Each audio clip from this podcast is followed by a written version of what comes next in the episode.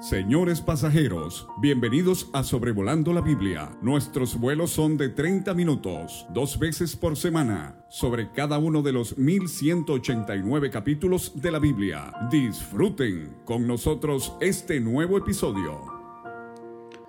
Sean todos muy bienvenidos al episodio 199 en estos podcasts de Sobrevolando la Biblia considerando hoy Josué capítulo 10, este 10 de agosto del 2022.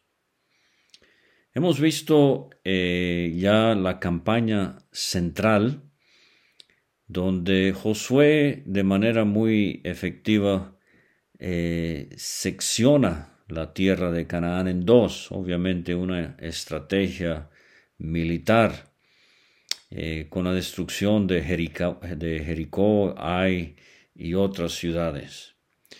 Entonces él, divide de esta manera eh, la, tierra. Y ahora se va a dedicar a la campaña del sur y tenemos en este capítulo eh, cómo va a destruir a estos cinco reyes de los amorreos eh, es la primera mitad del capítulo y al final se nos habla de siete ciudades en el sur de Canaán eh, que son también destruidas y así se controla todo el área del sur de Canaán. Y vamos a esperar a que David Alves Hijo nos dé la consideración del capítulo 11 donde tenemos la campaña del norte, una tarea bastante complicada para Josué con el rey Javín de Azor, pero eso para el siguiente episodio, no quiero adelantarme. Ahora, eh, sé que lo he mencionado antes, pero a lo largo de mi vida cristiana se me ha atacado a mí eh, varias veces de, de que la Biblia es Em, injusta en la muerte de estos eh, hombres, estas mujeres, estos niños, al parecer inocentes, eh, durante particularmente estas batallas de Israel al conquistar la tierra. Eh, el más enfático en esto, en mi experiencia, fue un profesor que tenía de sociología, filosofía, él era ateo, y él, delante de los otros 40 alumnos en mi clase, él decía, eh, David, eh, el Jehová sanguinario del Antiguo Testamento me cae muy mal, pero acepto que el Jesús amoroso del Nuevo Testamento eh, es, es, mucho más simpático. esto es falso, esto es una interpretación errónea de la Biblia, muy, una, una visión muy equivocada de Dios y de su palabra. Lo que tenemos en estos capítulos son ejemplos de las tropas de Israel siendo usadas como instrumentos de ira en las manos de Jehová de los ejércitos. Pero, antes de acusar a Dios de ser sanguinario e injusto, Recuerde que Génesis 15, versículo 13 al 16, eh, Dios está repasando aspectos de su pacto con Abraham y le dice allá, tu descendencia, Abraham, morará en tierra ajena, en Egipto. Será esclava allí, será oprimida cuatrocientos años. O sea que Israel iba a sufrir cuatrocientos años de cruel opresión en Egipto, mientras se le daba oportunidad a los cananeos. Porque dice el versículo 16 de Génesis 15, en la cuarta generación volverán acá, a Canaán, porque aún no ha llegado a su colmo la maldad del amorreo hasta aquí. O sea, esta era gente muy, muy pecaminosa. Y Dios les estaba dando oportunidad. Y Raab la ramera, eternamente será el testimonio de una mujer cananea, pagana, pecadora, que aprovechó la oferta divina y puso su fe en Dios y fue bendecida por Dios, no solamente con la salvación, pero le derramó su gracia sobre ella, y esa podría haber sido la porción de todo cananeo. Pero no, empedernidos se empeñaron en continuar en eh, su mal camino. Ahora, antes de seguir, tengo que resaltar que tenemos un gran milagro atmosférico en este capítulo, donde va a caer granizo dirigido, y también tenemos un gran milagro astronómico, donde el sol y la luna se van a detener. Eh, entonces, eh, vamos a ver primeramente eh, los versículos 1 a 15, el comienzo del conflicto que tenemos en este capítulo. Hay este rey de Jerusalén, esta es la primera mención de Jerusalén en la Biblia. Estamos a 8 kilómetros al sur de Gabaón, recuerde el capítulo anterior, los Gabaonitas. Eh, bueno, ellos salen a relucir otra vez en este capítulo, no los que están con Josué, pero ahora los que están en la ciudad de Gabaón. Eh, eh, este rey Adonisedec, él oye lo que ha sucedido con Ai, él sabe lo que ha sucedido con Jericó, y ahora que los moradores de Gabaón habían hecho paz con los israelitas y que estaban entre ellos, la astucia de los Gabaonitas la vimos en el episodio anterior.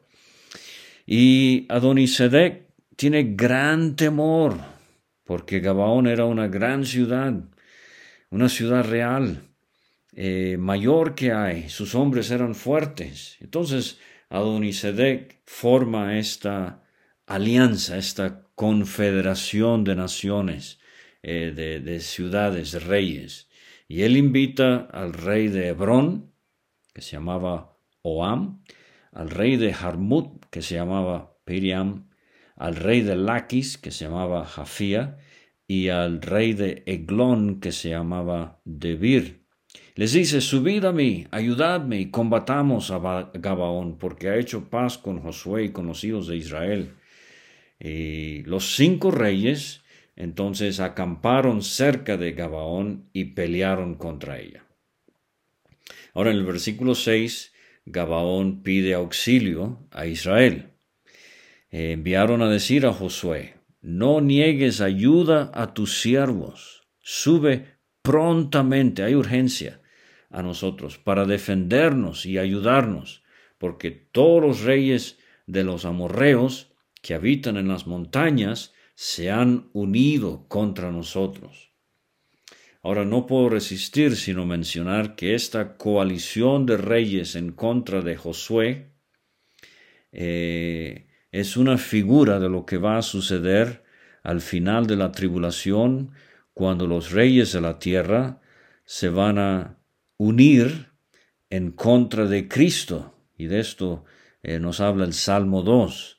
Le invito a que lo lea cuando tenga tiempo. Obviamente, como Josué va a destruir a estos cinco reyes, Cristo también aplastará a sus enemigos en el valle de Armagedón.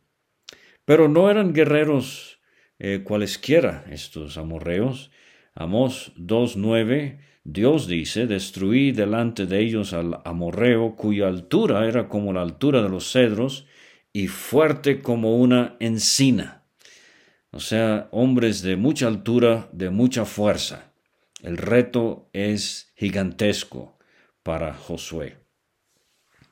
Ahora, eh, en la lectura, eh, cuando usted lea este capítulo con cuidado, fíjese las referencias a subir. Subió Josué de Gilgal, él, todo el pueblo de guerra con él, hombres valientes.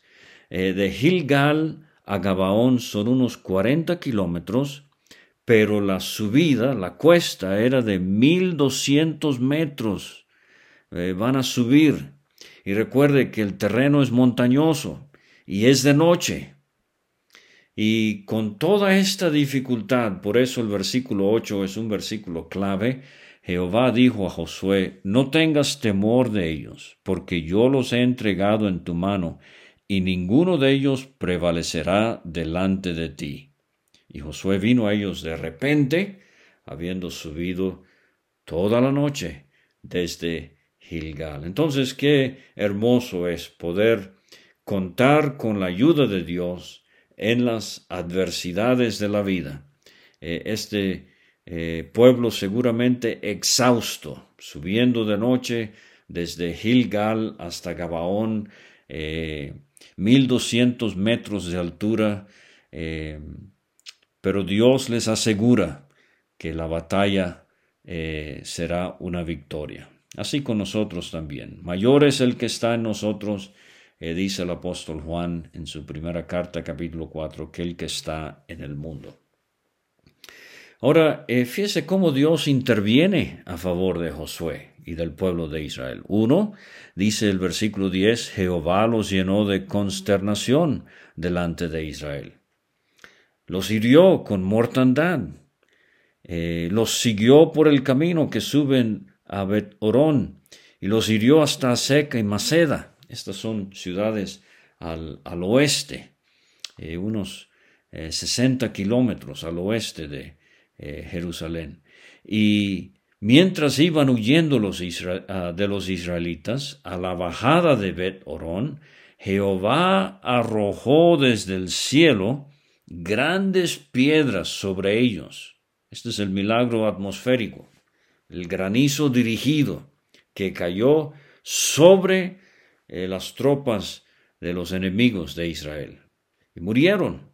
Fueron más los que murieron por las piedras del granizo que los que los hijos de Israel mataron a espada. Entonces fíjese cómo tenemos a Jehová de los ejércitos en el tercer cielo eh, y ahora el granizo en el primer cielo y ahora viene el milagro del eh, segundo cielo, que es la atmósfera, este milagro atmosférico. Versículos 12 eh, a 15. Eh, perdón, este milagro astronómico, en los versículos 12 a 15. Entonces Josué habló a Jehová en el día en que Jehová entregó al amorreo. Fíjese una y otra vez, entregaré en tu mano, entregado en tu mano. Jehová entregó al amorreo. Eh, esta es la guerra santa. Dios es el que la dirige desde lo alto. Eh, habló Josué a Jehová, Sol, detente en Gabaón, y tu luna en el valle de Ajalón. Este es un valle que hay entre Gabaón y Maceda, ahí al oeste eh, de Jerusalén, poquito hacia el sur. Ah, sol, eh, detente en Gabaón, tu luna en el valle de Ajalón, y el sol se detuvo, y la luna se paró hasta que la gente se hubo vengado de sus enemigos. Esta expresión hasta que aparece varias veces en Josué, la vamos a ir viendo. Pero recuerde los sacerdotes, ellos tuvieron el arca en el río Jordán hasta que todo el pueblo haya pasado. Recuerde la lanza de Josué con la destrucción de Ai. Josué tuvo su lanza en alto hasta que destruyeron a Ai. Para nosotros, para brincarme al Nuevo Testamento, en la cena del Señor, esta es una expresión muy preciosa. Hacemos memoria del Señor Jesucristo, dice Pablo, anunciamos su muerte hasta que Él venga. 1 Corintios 11, 26. Ahora, ¿En qué sentido se detuvo el sol y la luna se paró? Bueno, hay que ver este milagro desde el punto de vista de observación terrenal. Y creo que lo que Dios hizo aquí fue desaceleró la rotación de la Tierra, para que entonces desde la Tierra se percibe que el Sol se ha detenido, que la Luna se ha detenido, y esto no es inusual. Eh, muchas veces, especialmente eh, en tiempos de luna eh, llena, uno ve el sol poniéndose en el oeste y la luna saliendo en el este. Entonces no es inusual que se vea el sol y la luna en el cielo siendo todavía de día. Ahora resulta que ahorita en agosto del 2022 hay muchas notas en la noticia acerca de este hecho de que la Tierra se está desacelerando. Es un tema candente ahorita, fíjese. El 30 de junio del 2015, hace siete años, se añadió un segundo al año. El año tiene 86.400 segundos, pero en ese año se añadió un segundo. Y esto ha sucedido ya unas 20 veces para eh, mantener la sincronía eh, del tiempo. Eh, entonces, lo que astrónomos están notando, aunque sea mínimo ahorita, esto fue el milagro que hizo Dios en los días de Josué. Desaceleró la rotación de la Tierra. ¿Para qué? Para que el día durase más tiempo para darle a Josué más tiempo de vencer a estos cinco reyes. Ahora, otra vez una nota profética. En la cuarta trompeta de Apocalipsis 8, el sol y la luna se oscurecerán eh, una cuarta parte del día y de la noche no habrá luz.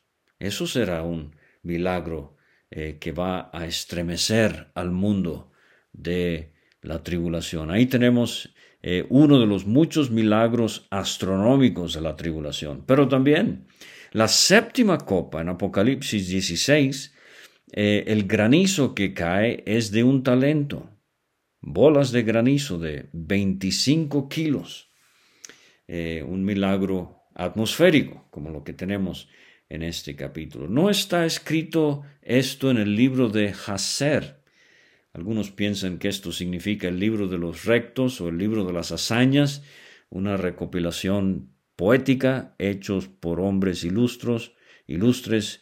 Tenemos un ejemplo en el segundo libro de Samuel 1, 17, eh, eh, cuando David endecha a Saúl y a Jonatán. Eh, he aquí que está escrito en el libro de Hazer, dice allá también, ha perecido la gloria de Israel sobre tus alturas, cómo han caído los valientes. Eh, no lo anunciéis en Gad, ni deis las nuevas en las plazas de Ascalón, etc. Entonces el sol se paró en medio del cielo y no se apresuró a ponerse casi un día entero. Y de nuevo, burladores dicen, ¿cómo es posible que la Biblia hable de el sol deteniéndose para alargar el día? Pero estos mismos científicos son los que hablan de la salida del sol en la mañana y de la puesta del sol en la tarde. Entonces, por eso he dicho, este milagro es descrito desde, la, desde el punto de vista terrestre. Pareciera que el sol es lo que se detiene, la luna también, pero no, es la Tierra que se ha desacelerado, quizás detenido por completo, eh, como he dicho, para darle oportunidad a Josué que eh, pueda vencer a estos reyes de los amorreos. No hubo día como aquel, ni antes ni después de él, habiendo atendido Jehová a la voz de un hombre, porque Jehová peleaba por Israel. De nuevo, eh, bueno, aquí tenemos el poder de la oración. Eh, de nuevo, para resumirlo, perdón, el milagro desde el tercer cielo, el Dios que dirigía esta guerra el milagro del segundo cielo, eh, la luna y el sol deteniéndose, el milagro del primer cielo, la atmósfera, el granizo que caía sobre estos reyes amorreos y sus ejércitos. Y dice el 15, Josué y todo Israel con él volvió al campamento en Gilgal. En esta expresión que aparece dos veces en el capítulo veo liderazgo, veo unión, Israel todo Israel con él. Veo orden, volvió al campamento de Gilgal, y veo que no hubo bajas. Todo Israel con él volvió al campamento en Gilgal. Ahora, en los versículos 16 a 43 tenemos la culminación del conflicto. Y vamos a ver que estos cinco reyes se convierten en cavernícolas, son capturados y colgados. Dice el 16, los cinco reyes huyeron, se escondieron en una cueva en Maceda, como he dicho, eh, Maceda unos 50 kilómetros al oeste de Jerusalén. Fue dado aviso a Josué que habían sido hallados escondidos en una cueva en Maceda. Y de nuevo, Apocalipsis nos habla de cómo reyes y capitanes van a tratar de esconderse en las peñas y en las cuevas eh, cuando se manifieste la ira de Dios y del Cordero durante la tribulación. Lo hemos visto antes, hay una lista de cavernícolas en la Biblia, empieza con Lot, en Génesis capítulo 19 tenemos estos cinco reyes, las historias de Saúl y David, eh, otras más y culminando ya en Apocalipsis eh, durante la tribulación. Pero eh, Josué manda a poner enormes piedras a la entrada de la cueva y resguarda estas cuevas. Le dice a sus guerreros, no os detengáis, seguid a vuestros enemigos, heridles la retaguardia. Josué sabía que Amalek eh, atacó la retaguardia y él este, quiere fulminar eh, muy estratégicamente a estos enemigos, sin dejarles entrar en sus ciudades, porque Jehová vuestro Dios los ha entregado en vuestra mano. Y entonces eh, los destruye Josué, todos estos ejércitos de estos cinco reyes. Y todo el pueblo volvió sano y salvo a Josué al campamento en Maceda. Eh, entonces tenemos el campamento en Gilgal, era el campamento principal, pero Maceda, eh, Josué ha hecho un campamento allí porque se están escondiendo allí los cinco reyes eh, en esta cueva. Y entonces Josué manda abrir la cueva, saca a los cinco reyes, eh, los mata y los cuelga. Bueno, antes de colgarlos, le dice a sus principales de guerra, poned vuestros pies sobre los cuellos de estos reyes. Qué, qué humillación, qué aplastante victoria. Y Josué les dijo, otro versículo clave del capítulo, versículo 25, no temáis ni os atemoricéis, sed fuertes y valientes, porque así hará Jehová a todos vuestros enemigos, contra los cuales peleáis. Y esto nos hace pensar en las palabras de Pablo los Romanos 16:20, el Dios de paz aplastará en breve a Satanás bajo vuestros pies. Sí, el diablo es nuestro enemigo. Eh, Cristo eh, lo ha vencido. El enemigo está eh, moribundo, está en sus últimas, todavía puede causarnos mucho daño, pero Pablo nos anima que el Dios de paz en breve aplastará a este enemigo acérrimo del pueblo de Dios. Y después entonces Josué los hiere, los mata, los manda a colgar en cinco maderos y al caer la noche los manda a quitar, según Deuteronomio 21, y los echa en la cueva donde se habían escondido, pusieron grandes piedras a la entrada de la cueva, las cuales permanecen hasta hoy, que es una expresión clave en Josué, como nos enseñó David Alves Hijo, y estos recordatorios son testimonios mudos al poder de Dios al ayudar a su pueblo. Ahora el tiempo se me ha ido muy rápidamente, pero eh, una nota práctica. Pedro nos habla de cinco reyes que nosotros también tenemos que matar, tenemos que poner el pie sobre su cuello, tenemos que colgarlos, tenemos que enterrarlos en la cueva y tapar la cueva con una piedra para siempre. ¿Cuáles son? Él dice en 1 Pedro 2.1, desechando pues toda malicia Ahí está rey número uno que causa tanto daño entre el pueblo del Señor. Maldad, sentimiento de odio. Todo engaño. Ahí está el rey número dos. Traición, astucia, como los gabaonitas.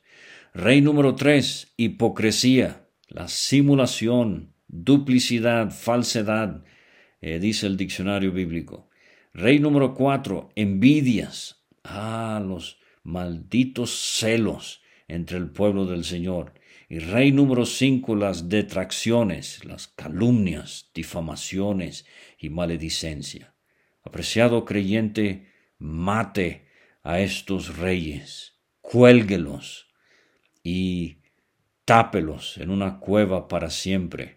Recuerde que de la abundancia del corazón habla la boca, pero así como Josué los exterminó, usted y yo también debemos hacer lo mismo en nuestra experiencia espiritual.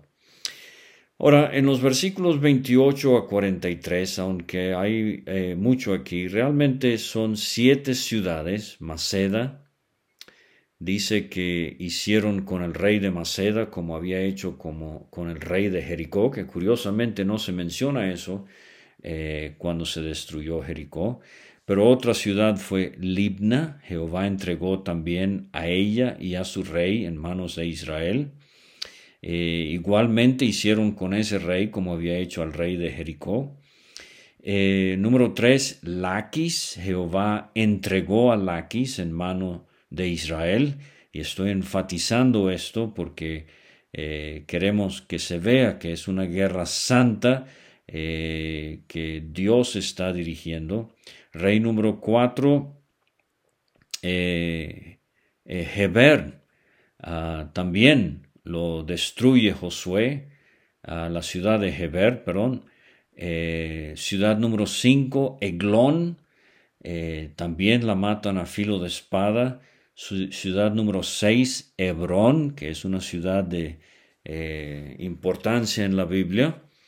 La mataron a espada también. Y ciudad número 7, Debir, y entonces dice el versículo 40, hirió pues Josué toda la región de las montañas del Negev, los llanos, las laderas y a todos sus reyes, sin dejar nada, todo lo que tenía vida lo mató, como Jehová Dios de Israel se lo había mandado. Así como Noé hizo todo referente al arca como Dios le mandó, así como Moisés hizo con el tabernáculo todo lo que Dios le mandó, así Josué eh, batalla en Canaán como Dios le mandó, le mandó. Y los hirió Josué, dice el 41, desde Cades Barnea. Y pausa allí. Josué seguramente recordaba 40 años antes, cuando él salió como espía con otros doce, cómo ha pasado el tiempo y toda la triste historia de cómo dieron vueltas en el desierto Cades Barnea. Ah, el Señor nos ayude. Y toda la tierra de Gosén, esta no es la tierra de Gosén de Egipto, como vamos a ver en el capítulo 11, hasta Gabaón. O sea, todo esto desde el sur hasta Gabaón, allí más o menos a la altura del extremo norte del mar muerto, del mar salado. Porque Jehová, el Dios de Israel, peleaba por Israel.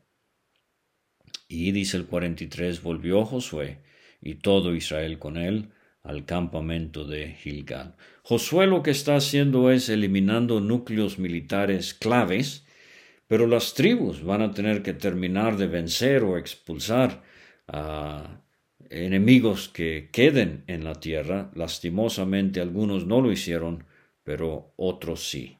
Muchas gracias por acompañarme en la campaña del sur de la conquista de Canaán, Josué 10, y ahora el sábado que viene, si Dios permite, y el Señor no ha venido, la campaña del norte en el capítulo 11 con nuestro hermano David Alves, hijo. Hasta luego.